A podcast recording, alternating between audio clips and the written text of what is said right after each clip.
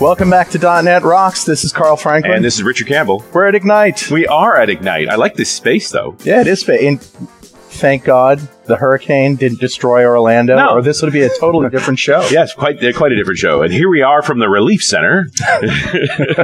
We're out in a boat. yeah. It's a bit windy. Scott Hunter is here. Scott Hunter. Thank you guys. Uh, but before we talk to him, we have this little business of doing a thing we call Better Know a Framework. Awesome.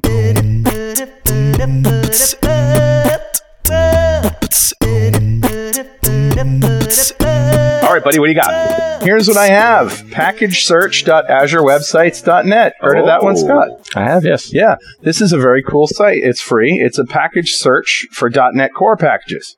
So you just put a type or a member, and it'll show all the packages containing a match. So I just put in system string, or actually I just put in string, and I got back like nine thousand results. but tells you the package name, like system runtime version four point one point zero. System string and all of the .NET cores and standards that it supports. .NET Core 5, .NET Standard 1, 2, 3, and 5.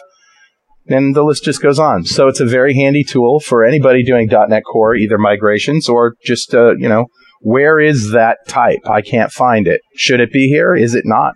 Whatever. So Cool. thanks. That's it. That's Very what I cool. got. Who's talking to us, man? Grabbed a comment off of show 1376, the one we did with Mr. Hunter back in November 2016, talking a little bit about Connect because there was a lot of announcements back then. And that's, we were talking about Core 1 because one, even 1.1, it was now at that point. Yep. And this comment comes to us from Alex Shannon, who says, I enjoyed listening to the show as it managed to diffuse my frustration at having to move my core apps back to CS Proj, especially after I just got the hang of project.json. what was missing, though, is the package management system in .NET Core apps. How are these going to be managed? Right now, we are having trouble with internal feeds not being used over default NuGet feeds, meaning we have to disable all feeds except the one we want to get our packages down on. Can we not use a more intelligent package manager, especially with parts of the .NET framework are now packaged?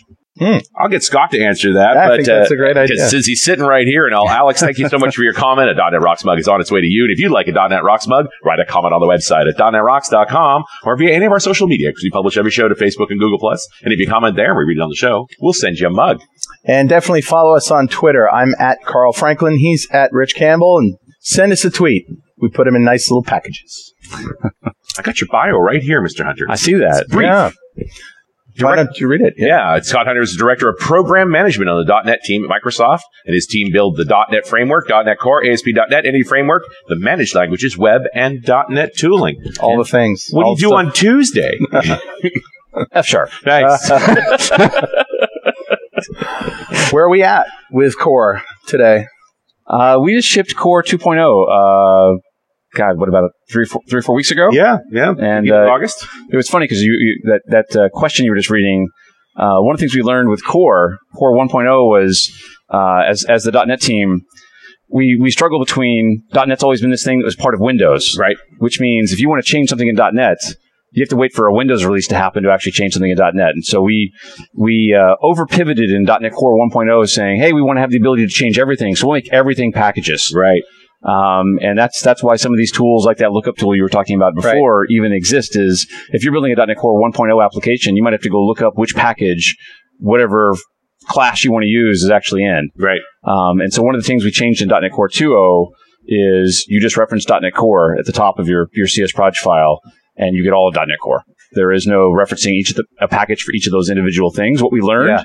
was trying to manage the package graph for the .NET framework was hard. Yeah. Um, and and we not had- worth the pain. it wasn't. wor- It wasn't worth the pain. We had we had two people pretty much full time job was to manage the package graph, right. and we Wow. still broke it three times uh, over the the one o period to the one one through the one one period. I mean, what would be the argument for decomposing the framework like that, just to make it smaller when you're developing? Because I know at runtime you can cut out the stuff you don't want. The hope from the engineering team was that you could go change a piece of the framework Mm-hmm. more easily. Oh, I Hey, see. I can just go grab a new one of these packages and try Right. something try something new. So the idea was it made if you want to go change string, right. it's easier to change string Right, sure. than having to ship a whole folder Whole full of new DLLs version. New right, for version of the the entire for the for the whole framework. But Yeah. Not That worth make- the pain. But it was not it was not worth the pain. That's really and interesting. and the reality is customers want to reference a single thing, Yeah. Yeah. not a graph of stuff. And that, that graph was not consistent. So you could build one day, and then I could build the next day, and I might have a different package graph than you had. You know, this, what this reminds me of is back in the Silverlight days, like 2010, 2011, when you guys were doing out of band releases. And Right. Same thing. We started having problems composing. So, what exactly is your dev configuration? Which version of this do you have? Which version of that do you have? Like, they, It, It was- became a challenge. It was a mess. I mean, I, I remember it's like, oh, I'm using um, .NET Framework 4.5. I have MVC 4, Web API 2, Signal R3, Yep. exactly. uh, Web Pages 2, or whatever it is. I mean, that's, we don't want to go there again. no. please tell me, people in the audience, that that is not good, right? You just want to download one thing and you just get everything, or Everything. Assemb- Sub assembly hell. Yes. Lots of nodding for that one. Good. So one thing that um, I find people find confusing, uh, at least I did at first, was the whole idea of standards. Like you know, in the in AppFi next we curate poly, the pat the NuGet Right. uh, uh, policy for retries. So um, this we we have it down to .NET Standard One. Yeah. And so you know, when a new standard comes out, no, you don't have to be Standard Two, Standard whatever, because if it's Standard One, it's already Right. Standard it's, Two. it's always like it's a yeah. subset. That's exactly it. So we, Yeah. we, we shipped .NET Standard 1, obviously, last June when we shipped .NET Core 1.0. yeah. Um, It's- there, there is some that confusion. last June or two Junes ago. last year. Okay, it's only last year. Um, the, yeah, it's only it's we're a little bit over a year into Yeah. the .NET Yeah. Core era, um, at least for the release stuff. Yeah. Um, but that that whole first off, a lot of peop- a lot of people .NET Standard confuses a lot of folks. .NET Standard uh, is pe- uh, people have asked me where do I download .NET Standard? yes. Yeah. Yeah. Yeah. Absolutely. It's, you don't download a standard. Yeah. The standard is so honestly, the standard is, and, and there's a person on my team, Emo, who actually kind of owns the standard. All it really is, it's a list of APIs Mhm. that is supported uh, for dot- .NET Standard Two. It's just it's just a huge list of APIs, Sure. and a .NET framework has to implement all those APIs to be considered .NET Standard X compliant. Right. And so what we what we kind of said three weeks ago when we shipped all this stuff was .NET Framework, .NET Core, and Xamarin all are .NET Standard 2 compliant. Right. Yeah. And that means this huge list of APIs. Each of them has to satisfy that list of APIs. They all behave the same way. And they, too? they all pretty much behave the same Okay. way. There, there'll be a few cases where you might get a, uh thrown exception. It, it'll be s- a platform that implemented exception. Just th- there, there, those are edgy things. There's like Right. 20 or 30 of those on the edges, but for the most part, it means you have a series of APIs that are completely consistent across all those all those. so uh, coded for one, works for the other. And the most fundamental pieces are in one. yes, Yeah. So that's like your your strings and your async await and that kind of stuff. That's in one. and of course, if you're you know in, in Carl's case, if your library supports .NET Standard one, it runs on more platforms. Runs sure, it everything. runs on all it the runs, platforms. that runs make on the pretty much standard. everything because that was Yeah. the small subset that .NET Core one basically had. Right. Um, Yep. But uh, and so yeah, so if you're building a library, you want to aim for the lowest standard you can support, Right. Yep. Because you get more breadth. Yeah. Um, you know, because like .NET Core one won't run .NET Standard two stuff. Right. And .NET it- Core two will run everything. Yeah. And so much better than PCL, which was sort of like, all right, how many platforms do I want to support? Now I'm left with an API set that's like this. That's yeah. that's what led us that way. PCL Yeah. was this thing that you keep checking the boxes, and by the time you're done, you can do string and int and double. and and uh, you, but it runs everywhere. but it runs everywhere. You I run can make those- a calculator. those strings will run everywhere in .NET.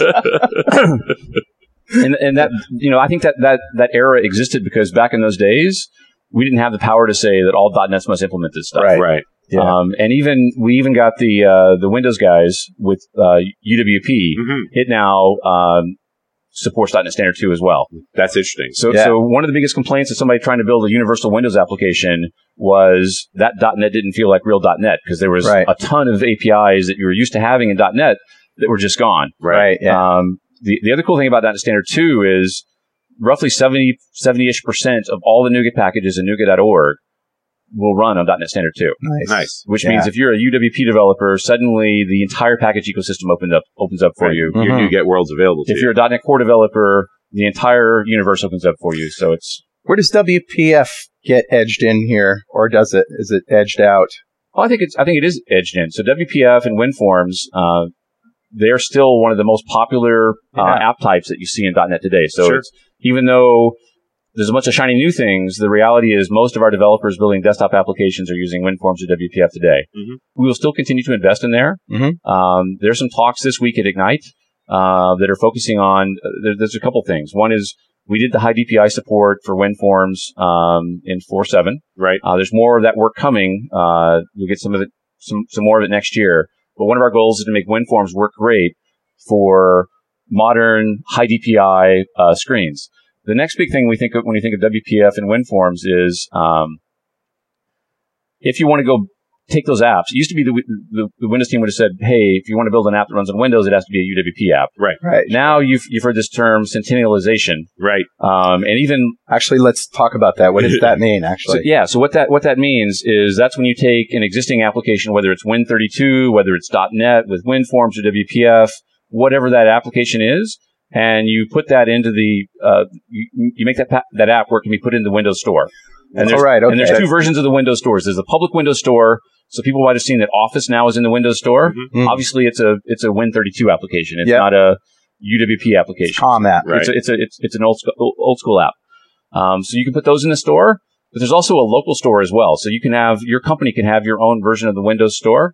And so the benefit, if you're a WinForm developer or a WPF developer of trying to do this, is typically the hardest part of a WinForm WPF app is how you install it across your, Deployment. your, Sure. your Deployment every time. Exactly.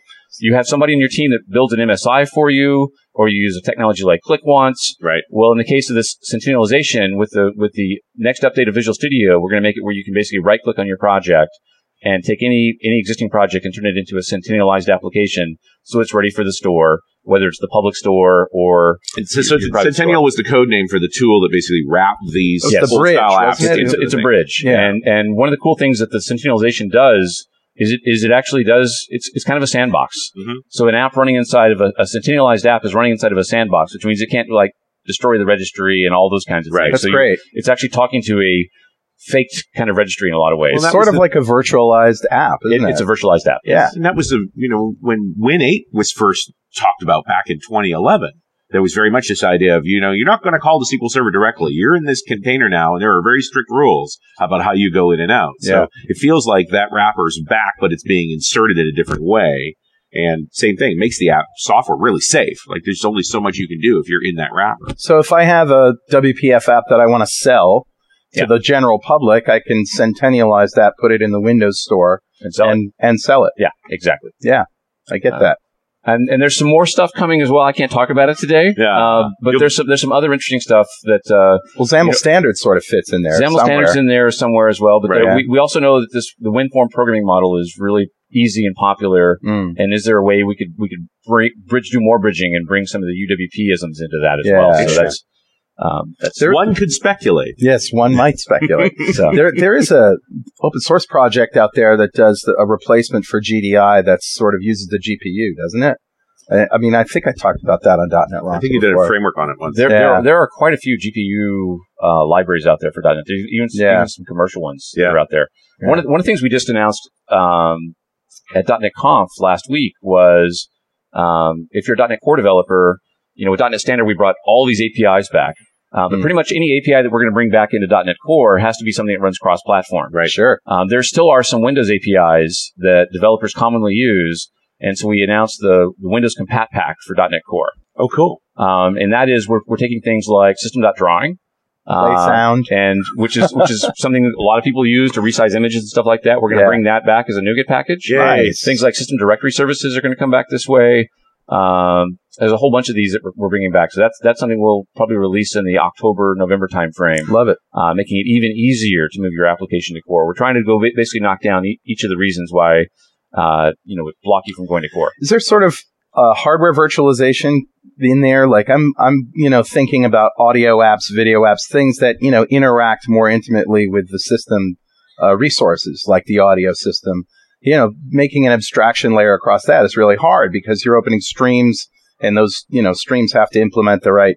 They have to behave correctly, first of all, cross I, platform. I think the first area you're going to see uh, that is a very interesting area, Edge and, I, and I case. think we Yeah. will actually do something there. I think the first one you're going to see, you kind of actually kind of hinted to it already, the GPU stuff. yeah. Um, one of the things we want to do with .NET is we want to make sure .NET is actually really useful for building uh, if you're doing AI, Right. machine learning. Mm-hmm. Um, and so, how do you run models in .NET? And so, we have part of our team that's actually working right now on taking common machine learning uh, types and putting them into the BCL. So that this will be something you'll see later Very this year, cool. probably Sort of built in. built in Yeah. because Uh, there's there's a whole bunch of .NET libraries for uh, machine learning and AI today, Mhm. but they all implement these types themselves. And so the hope for us is we actually implement the types um, in the BCL, and then all the, the .NET AI libraries share these types, which means you can then share code between between Right. these libraries. You don't get caught in a trap where you use uh, this library with these special types, and now you Yeah. want to use this thing over here, and you Right. gotta map the types. and then, then hopefully in the future, we would then take that library and GPU enable it. right. So you could actually then run that those math that, that math stuff directly on the GPU and get super super crazy performance. And That's so I great. think the GPU virtualization would Yeah. be probably the first one because of Agreed. the AI aspect. Yeah, yeah. but Um, any of the IO constructs, when you talk about audio and video streaming stuff, Right. it's like, how do I get to the bus? How do I move data efficiently, reliably, consistently? Yeah. So yeah, I can see a lot of rappers running over that. Yeah. I mean, XAML's kind of the whammy here, right? Uh, Core's awesome. We're, you, I could see you getting this compatibility. Like, I love the idea. I'm going to be able to pick up a four seven app and just switch uh, frameworks and recompile it. And it's like, Mm. ta-da, cross-platform. Mm. But it's it's all about the UI at that point. If it's a desktop, UI app. doesn't cross platforms very well, so, does it? so- it, it does not yet. Uh, Yeah. Miguel Miguel showed some cool stuff at .NET Conf. If anybody saw the keynote at .NET Conf last week, uh, I was Miguel there. Miguel showed uh, he's got Xamarin Forms running on pretty much every platform now. Wow. He has it on Linux, he has it on Mac, and he has it on Windows. Mhm. That is awesome. Um, and so that's that's just the beginning of trying to touch those kinds of things. Um, he's, he's the guy. Like, if anybody's going to try and find a way to have a XAML that runs everywhere, Uh, the guy, Yeah. exactly. And he, and he, he- you know, go watch that keynotes if you want to see and find find out how to get access to, access to those bits. Um, but I think some combination of what he was showing and XAML standard will end up with something in the future where you will have this kind of cross-platform UI. Yeah. Um, That's great. I think we first talked to you about .NET Standard in 2015 Mm-hmm. Mhm. when it was just sort of at its formative stages. Like, we got this issue. This is how we're going to deal with it. I mean, now it's manifest as Standard Two.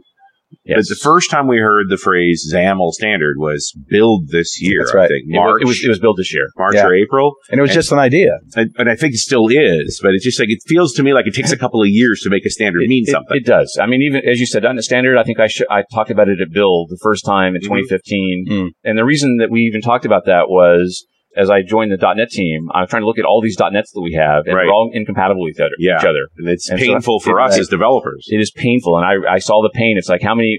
Uh, my engineering manager John Cunningham he calls these shards. Right. Yes. He goes, "We've made too many shards. Yeah. The Yeah. right number of shards is one. we, need, we need to we need to deshard the product." Right. Um, and and but it, as you said, we showed that in 2015, and really it didn't come to fruition until about three or four weeks ago with .NET Standard 2. So So I get the sense that you had all these teams that are still operating separately. They're just co- going to a common point. Right. So how many flavors of XAML are there out there that need to, you know, get standardized? 'Cause I'm obviously Xamarin, right? And, and There's- Xamarin there- Forms is very there's, XAML-ish. there's Xamarin, there's UWP, there's Yeah. WPF. Right. Those are probably the three Mm-hmm. The three biggest, big ones. The three big ones. And very different. Like, you know, Xamarin and WPF are so different. Mhm. yes, XAML wise. Mm-hmm. Well, Xamarin and and, and, UWP, UWP. are very different as well. Yeah, yeah. So And, that's- and I don't know that people really grasp the fact that the UWP implementation of XAML and the WPF implementation of XAML are not the same things. They're Right. different teams. Right. right. completely different teams. Yeah. Each of, each of those XAML teams are completely different teams. Completely different teams in different locations doing different things. But hopefully we'll be able to, just like you did with .NET Standard, Sure. hopefully we'll get to a point where you know we have some commonality across all these things, Right. um,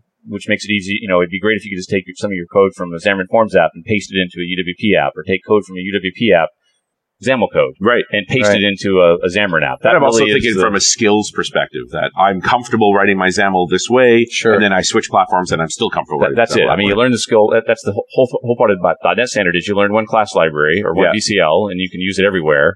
XAML would be the same thing. Once you learn to do XAML one way, that that, that crosses all the tiers. awesome. But I think it'll take those guys a little bit of time to do Sure. that. It's not Yeah. that's not going to happen overnight. That's No. hard work.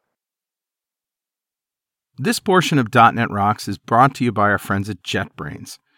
Hey, how often do you profile memory usage in your .NET apps? What if you could automate memory usage checks so that they're executed every time you commit a change? You can actually do that with .memory unit from JetBrains. .memory unit is a free unit testing framework for monitoring .NET memory usage. You write unit tests that check your code for all kinds of memory issues and then run the tests on your machine or in a continuous integration server like TeamCity or VSTS, just like you do with regular unit tests. You can track how much memory is allocated, check memory for objects of a specific type to prevent memory leaks, or compare several memory snapshots in a unit test to see if memory usage is creeping up. Learn more and download .memory unit from jetbrains.netrocks.com or just search for a package called .memory unit on the NuGet gallery. I'd like to remind everybody you're listening to .NET Rocks with Carl Franklin, Richard Campbell. We're talking to Scott Hunter about .NET Core, .NET Standards, AML Standard, and everything else in that bucket. And uh, uh, we're ta- talking about the complexity of all the UIs and how merging them is just going to take a while. But uh, I, d- I do remember back, you know, when uh, Windows 8 apps, you know, when we first had what is now UWP, well, Metro apps, I guess we were calling them. Shh. Don't say the M Metro. Actually, I can say that because I don't work for Microsoft. um, but that's what we called them anyway, and how different the, the libraries were. And so there was a lot of pushback, you know, from your traditional base, which was like, you know, how many times am I going to have to relearn XAML? And you know, you can you can sort of hear that cynicism uh, you know, in the zeitgeist out there today. Um, but you know, what do you say to people that are like, "Oh, okay, how many times is the standard going to change?" and all of that stuff? It seems like once you crack the cross-platform problem, then you know that's it. I mean, what else? What else changes? Really? Well, I was gonna say if you look at .NET standards, Mhm. it, it's not Yeah. breaking changes. right, Just more APIs get added. right, right, right. It's not. It's not going to be one day that hey, we're just going to go remove five thousand APIs. that's, That's, a fair good point. So if Right. you're doing Xamarin Forms today, those Xamarin Forms apps will continue to work Forever. until forever. yeah. But there Right. may be n- new ways to. You might be able to use a, a, a text block. At, at- at some point, you might be able to use some text block, and that same Yeah. text block works in UWP, it works in Xamarin Right. Forms, it works in Xam- you know whatever Yeah. other XAMLs we have. That's a so great point. that really is the point. Is is is the skills you have today will stay the same, right. but hopefully you'll be able to learn a new skill in the future that actually trans goes everywhere. Yeah, Well, and that's and- the right way to do it. to your point about this is going to take a couple of years, this is not because we have to figure it all out, although it's certainly amount of figuring out. It's that now the teams, once they have a standard they want to build to, build their next versions towards that standard. Yeah. They, it's not like they're ripping stuff out or stopping or Sure. starting over. They are just building to the next version and all meeting at a point. Yeah, t- to me, Yeah. .NET. That's that. This whole I don't ever want to have .NET do one of these moments where you have to like start over again. I think Right, if, You, right. if you look at some of the Windows UI tech, the, the biggest challenge for people is every three years they change the programming model. Yeah. Right. We need to quit changing the programming models. Yeah. Right. You can change the UI. We like the new UI. We like the new look. Just, but I Don't, kinda- make me, don't make me rewrite my app every, every yeah, three years. but- well, Right. they- because we just don't. It's too expensive. Like we can't afford it. And our bosses won't let us. Trust me, I talk to lots of .NET customers. They're all still running WinForms and WPF. Yeah, yeah. For, Yeah. for exactly that reason. On Windows XP, I don't see much of that. Thank goodness. I do. Oh man, Unfortunately, seventeen I- e, year old I- operating system. I just have to impress on people. They think they're doing it so that they're safe, right? There's nothing safe about running an old operating system, especially one that isn't updated regularly. I would not run any operating system that's not patched on a regular yeah, basis. Uh, it's- it's absolutely. completely up to date. Yeah. So uh, another aspect I think a lot of folks are, are struggling with. We we play games with the naming that there's the full framework. That's not right. We just call it framework, and then there's core. And you're going to continue these two lines side by side I think- forever. I think we will forever. Yes. yeah. Um, I don't know, you know, other than they both support .NET Standard, I don't. I think that's the the only bridge that we'll have between those things. Right. The, the, the reality is .NET Framework is a piece of Windows, Yes. and for backwards compatibility, that piece of Windows has to stay the same that it is today. Right. Um, you know, Windows. The big claim about Windows is you can build an app, and ten years later, that app will still run. The VB runtime ships with Windows 10. Still ships the Yeah. well, Yeah. classic ASP still ships with Windows 10 as Yes. well. Uh, Right. So all that tech is still there. Yeah. Um, and so I don't see any way to merge those things without and no, and really no reason to. and no reason. You've you've committed. Microsoft committed to like ten years of primary, twenty years of secondary support for operating systems, Mm. and this stuff's been embedded in the operating system, so it comes with Now, now we have had conversations about putting like wind forms on core. right. Um, th- th- Interesting. Those those conversations have kind of happened, but once again, it feels like a weird. Uh, you would have to recompile your thing, and what is the benefit you get from recompiling Right, your it's- thing? right. So it What does that look like on Mac? right. Yeah. You know, right. that's where it you would were be going. it would be a it would be a Windows only thing. Right. So now you're you're you're tying core But it's compilations it's- to a non cross platform. but it also makes another shard. yeah, Yeah, that's yeah. really what it Yeah. is. So and Yeah. and as, as you heard, I'm trying to actually reduce the number of things, Fewer shards. not Sure. not have more things. right. Yeah. So there'd have to be a great value prop uh, to, to convince us that we should go do that. Right. If we want to do it, uh, comically enough, at, at, at the uh, Microsoft Hackathon last year, we had WinForms running on core. well, there's always somebody crazy out there. Speaking of- Somebody. Speaking of crazy, there's always Steve Sanderson. You saw this thing he did Oh, in yeah. NBC with the WebAssembly. Has, has of anybody C seen sharp. Blazor? Has anybody know here what heard of Blazor Steve is? Blazor? First of all, let's spell it. It's, there's no e in there. No, right? it's B Blazor. L A Z O R. Yeah. Mm-hmm. It's a GitHub repository. It's Steve Sanderson being Steve Sanderson where he's found a version of C sharp that actually runs in JavaScript, has put it together as a WebAssembly. And so, yeah, he's writing C sharp code inside the browser. So first off, let's talk about what WebAssembly is. WebAssembly is this new technology that every browser, including Edge, that all the browsers support this. And WebAssembly allows you to run basically native code um, inside the browser. Right. Um, and so you can use this to run potentially .NET, you could run Go, you could run Java, Yeah, you could run pick a whatever language. uh, in the in the stack. And so Steve put together a, a quick demo where he had C sharp running in the browser. Yep. And so imagine you're building a web application. Um, today you've got to you know take whatever your UI does, you have to convert that into JSON, and then Mhm. send the JSON down the wire, and then deconstruct that back into a .NET object. And so in his case, because he's running C sharp on both the, the, the browser and the back end, he's just sharing sharing C sharp between both sides. Yeah. Uh, so it, it it makes the talking of the of the front end and the back end easier. He was P invoking to JavaScript. Yes. Yeah, it's kind of It was awesome. It's, like, it's Um, mind melting. does that? It's like, does that. So uh, Steve uh, Sanders. Miguel's working on WebAssembly as well. So so Miguel in, in the in, in the mobile part of our business has been looking at that as well. Uh, Hmm. Could you run a Xamarin Forms app inside the browser? Mm. sure. Imagine that yeah, the concept. power that would be. That's a Yeah. pretty powerful thing. You write a UI in C sharp, and that UI then runs in every browser on every platform. That's a pretty powerful pretty statement. powerful idea. And it's just Um, that now the browser is simply the smart client host. Um, and so, and then from a web perspective, instead of using Angular or React, you actually just write C sharp in the client, Mhm. and it calls C sharp on the back end. Uh, so these are areas we're exploring. Mhm. Uh, we're It's right. still in the sandbox, right? Like It- there's an inherent unsafe feeling I have here, but it's like It's- we're in the browser context. It's, it's in a sandbox. Yeah. You, you can't go out and like call registry and Sure. stuff. You can't you can't go and destroy the box. I mean, Right. it's it's designed in a way that, that you are sandboxed. Because there's, there's lots of concern around this is bit too much. This is not what the web was for, and I'm like, uh, we're kind of just trying to get work done here. Uh, It would just be a great parlor trick if you could do that. I mean, But it might be an awesome way to cross deploy apps. we we so we're we're doing what we internally at Microsoft call customer development right now, Mm-hmm. and just basically testing the concept with customers to see if it's interesting. Something they and if want. it's something Yeah. they want. yeah. Because on the other side, if we're talking web development, there is the progressive web app. Mhm. Yeah. which is sort of the, the adding of the last ingredients in the browser host to make it a real disconnected smart client. Mhm. So I, I see these sort of two competing ideas utilizing the browser as a way to simply get software onto a machine.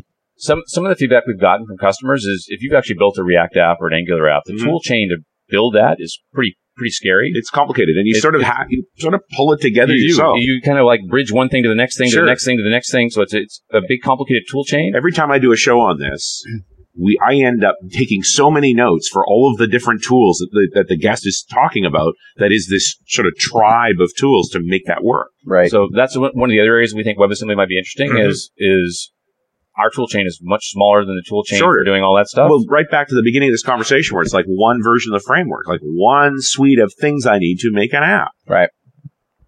hey, Richard, Yeah, buddy. guess what time it is Uh, it now? must be that happy time again. Yeah, it's time to explore space Oh. with a warp drive, and warp core. Uh, And I'm Trying and, to find some other Star Trek references. And a warp to make- framework? Is a that where you're warp going to go? Framework. Okay. Yeah. How how does that work? I don't know. we haven't It's made that actually we haven't made that's coming. Uh, it's actually time to give away a D Experience subscription from our friends at Dev Express to one lucky member of the .NET Rocks fan club. But uh, first, become a UI superhero with Dev Express UI controls and libraries, and deliver elegant .NET solutions that address customer needs today. And leverage your existing knowledge to build next generation touch-enabled solutions for tomorrow. Whether it's an Office-inspired application or a data-centric analytics dashboard. DevExpress Universal ships with everything you'll need to build your best without limits or compromise. Learn more and download your free 30-day trial of DevExpress Universal at devexpress.com slash superhero. Well, all right, buddy. Who's our winner? Today's winner, Richard, is Dion Brown. Give it a Congratulations, round of Dion. applause for Dion Brown. Round of applause for you, sir. He's here. No, he's not. I'm sorry. Everybody- Uh, and Dion just won the Dev Express D Experience subscription, a big pile of awesome from our friends over there, just for being a member of the .NET Rocks fan club. And hey, if you don't know what that is, go to .NETRocks.com, click on the big Get Free Stuff button, answer a few questions, and join the .NET Rocks fan club because we have thousands of members all over the world. And every show, we like to give away stuff from our sponsors. And every December, we give away a $5,000 technology shopping spree to one randomly selected member of the .NET Rocks fan club. Right. You got to sign up to win. Once we convince them we're not Nigerian princes. Exactly. Yes. Scott, you've answered this question a lot, but uh, you know we do It's been this, a year.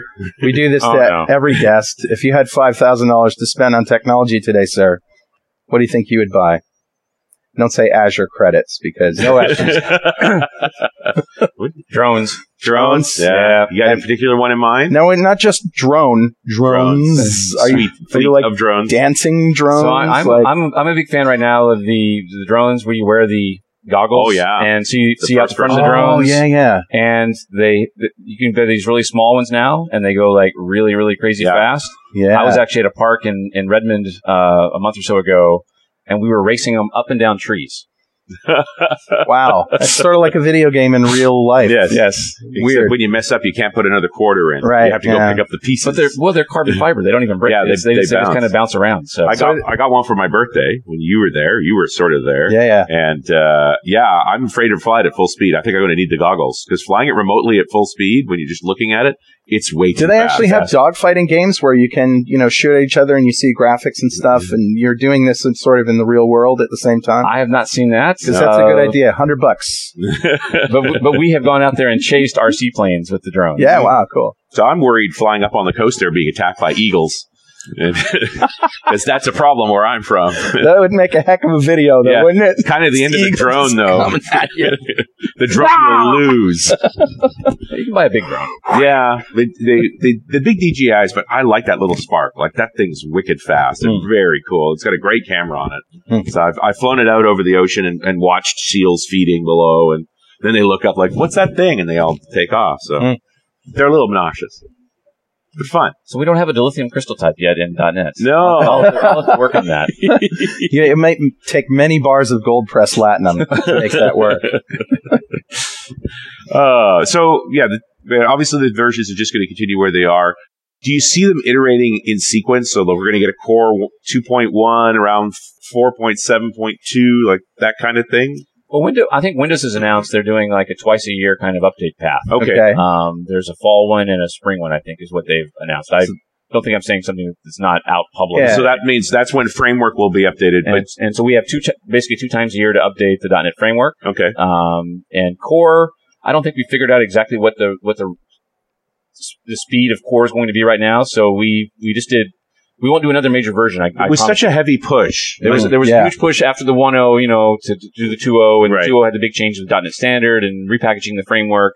I don't see one of those happening. Well, I think we'll do a 2.1, a 2.2, a 2.3. It'll be a while before we go to a to a three. What's the next standard? Have you decla- have, have you agreed upon a standard beyond two? No, we're not. We're not thinking of. I don't. I don't think .NET standard's going to change for a while. So I Okay. think .NET standard two will be the thing for at least a year or two, or maybe even three. It's there, there's not a It's an interesting question of why you would rev the standard. Right. Mm. Like what ha- what happens that makes you decide we'd have to go to a new standard? Because now all the teams are going to go off in their different directions, compliant with two, but adding new bets. New So- so- technologies. So I, I Maybe. think some of the stuff that might make the standard change in the future is um, one of the things that Mads Torgerson showed at .NET Conf, Mhm. Mm-hmm. um, and Casey's going to show a little bit later today in, in a session at 1045 uh, here at Ignite, is some of the new C-sharp features that are coming in. Right. we have C-sharp 7.1 that's going to come out uh, in November. Um, there'll likely be a 7.2 sometime early next year. Yeah. And then we have an 8.0 that'll come out next fall. I mean, these aren't set dates. I'm just giving uh, time frames. Roughly. Yep. Yep. Yeah. Um, and there's some cool features. There's a nullability feature that we have uh, that, that's coming, uh, but there's also some new uh, language abstracts we've built to make things like Kestrel, which is the web server that runs Right. inside of ASP.NET Core, faster. So we we, when we built Kestrel, we wrote a lot of unsafe code. Inside, if you look at, inside of Kestrel, there's lots of dirty unsafe code because Right. we're trying to. You were going for speed, as I It's recall. all speed and, Yeah. and reusing memory and Sure. doing a bunch of buffering and stuff like that. Hmm. Um, and we're we're now looking at building uh, features into the language that allow us to get rid of some of that code Cool. Wow. Great. And- And, so- make it safer. and some of those types will, will likely end up in the standard in the long run. Mhm. Um, you know, I, we talked about AI and ML. Yeah, ML. yeah, That- I could see that adding to a But, standard. but the Sure. way the way we kind of think of it at Microsoft is core because it's not associated with Windows. We can move faster, Right. Yeah. Um, so what you probably see us do is we'll try stuff Yeah, it seems and like then- the experimental place. and we'll experiment, Mm-hmm. and if and if the experiment's successful, then we'll Mhm. decide. Okay, it's time to go add this to the standard, right. and maybe there's a standard 2.1 that comes out two years from now where we add some ML types, we add some other types to it, Uh, but that's gonna that's gonna be the thing is we're gonna wait until we think we have enough stuff uh, to consider revving the spec. Is there anything new coming in the mobile space that we haven't talked about that you can talk about? Uh, I think we've already talked about all the stuff in the mobile space. The, the big thing in the mobile space, which um, James showed yesterday, is we want to make the being able to develop on a mobile device easier than it is today. If, if you if you want to run an emulator, well, those are slow. If you want to copy to your device, Takes too that long. is slow. Yeah. Right, Um, and so uh, the Xamarin guys have been showing the the live player, Yeah. right, right. yeah. um, and that tech I think is really amazing because basically you're you're in Visual Studio. You don't have to pair your phone with Visual Studio. You don't have to put a USB cable in yeah, and plug it up. You basically take a picture of a, of a barcode on this on the screen, yeah. and basically it's screen sharing the app uh, to the device. into the device. Yeah, I tried Um, that earlier, and yeah, I think it was a build. I tried it, and it was it was new, but uh, it's still got some edges on it and Had stuff some like edges, that, yeah. but, but but I think that's that's still the the This big thing in the mobile Shortening side. up the cycle of write Yes. code, run code, fix code. Yes, That's the pain I see right now in mobile And- development, and- especially when it's more than one device. we, we think it's web development as well. Mhm. So one of the things we're not happy with is we think the what we, we call this at Microsoft we call this inner loop. Inner loop is you you write some code, you save it, and you run. Yep. How long is that cycle Mhm. when you Yeah. when you save And and, see run it. and see it? Yeah. And how long does that take? In ASP.NET Core, it takes seconds, Right. Like five or six seconds, probably. Um, I want that to be one second or sub one second. Right.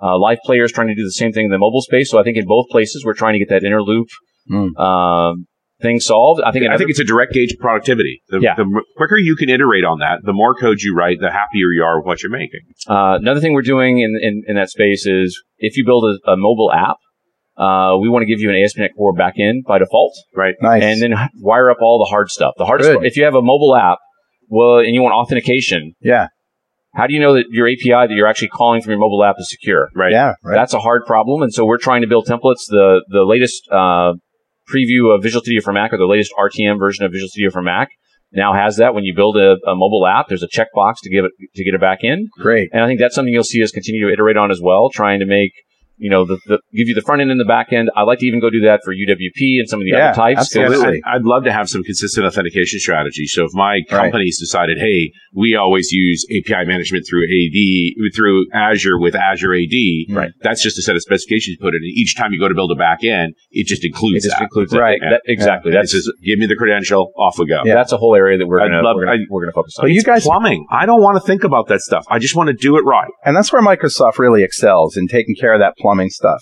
right? I mean, eh, historically and continuously. I'll, I'll give you an area that we have not invested in for a long time and we're thinking of again. Mm. So when we ship .NET Core 1.0 or .NET Framework 1.0 and 1.1, Mm. 2002. remember we had these things Agree. called data sources? yeah. Yeah. We made it so easy to wire an app to data. Yeah, We haven't done that in a long time. That's a long Yeah. So we were asking ourselves just recently, hey, I've got a, a REST API on the back end and I want to call it from my front end.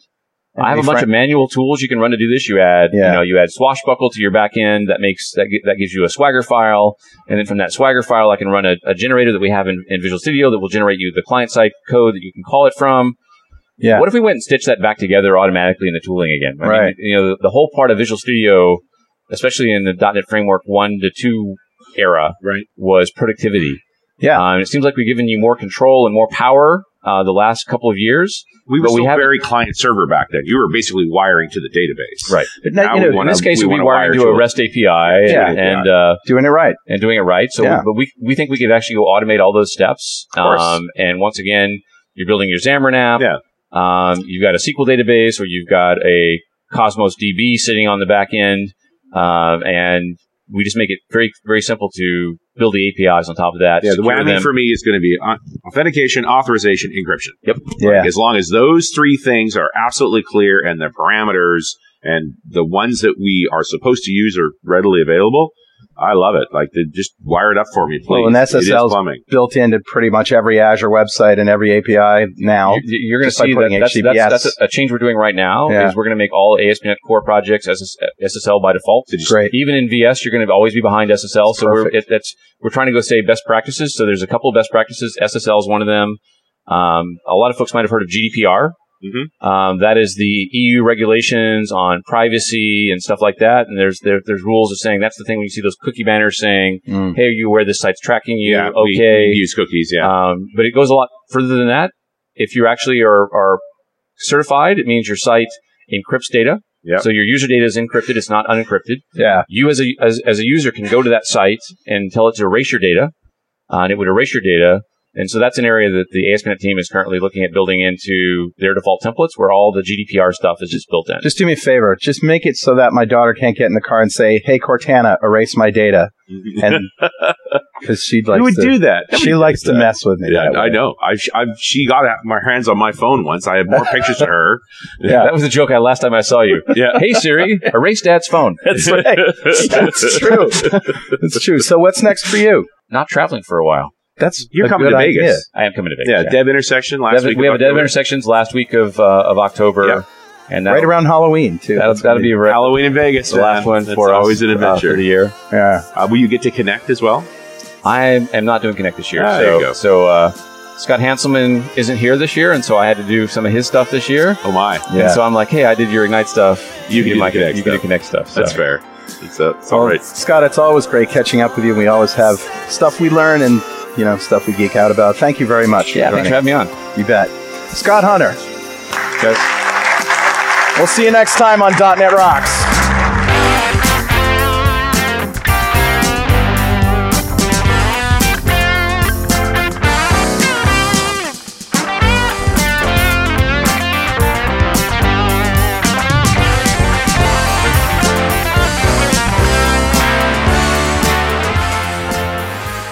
.NET Rocks is brought to you by Franklin's Net and produced by Plop Studios, a full-service audio, video, and post-production facility located physically in New London, Connecticut, and of course in the cloud.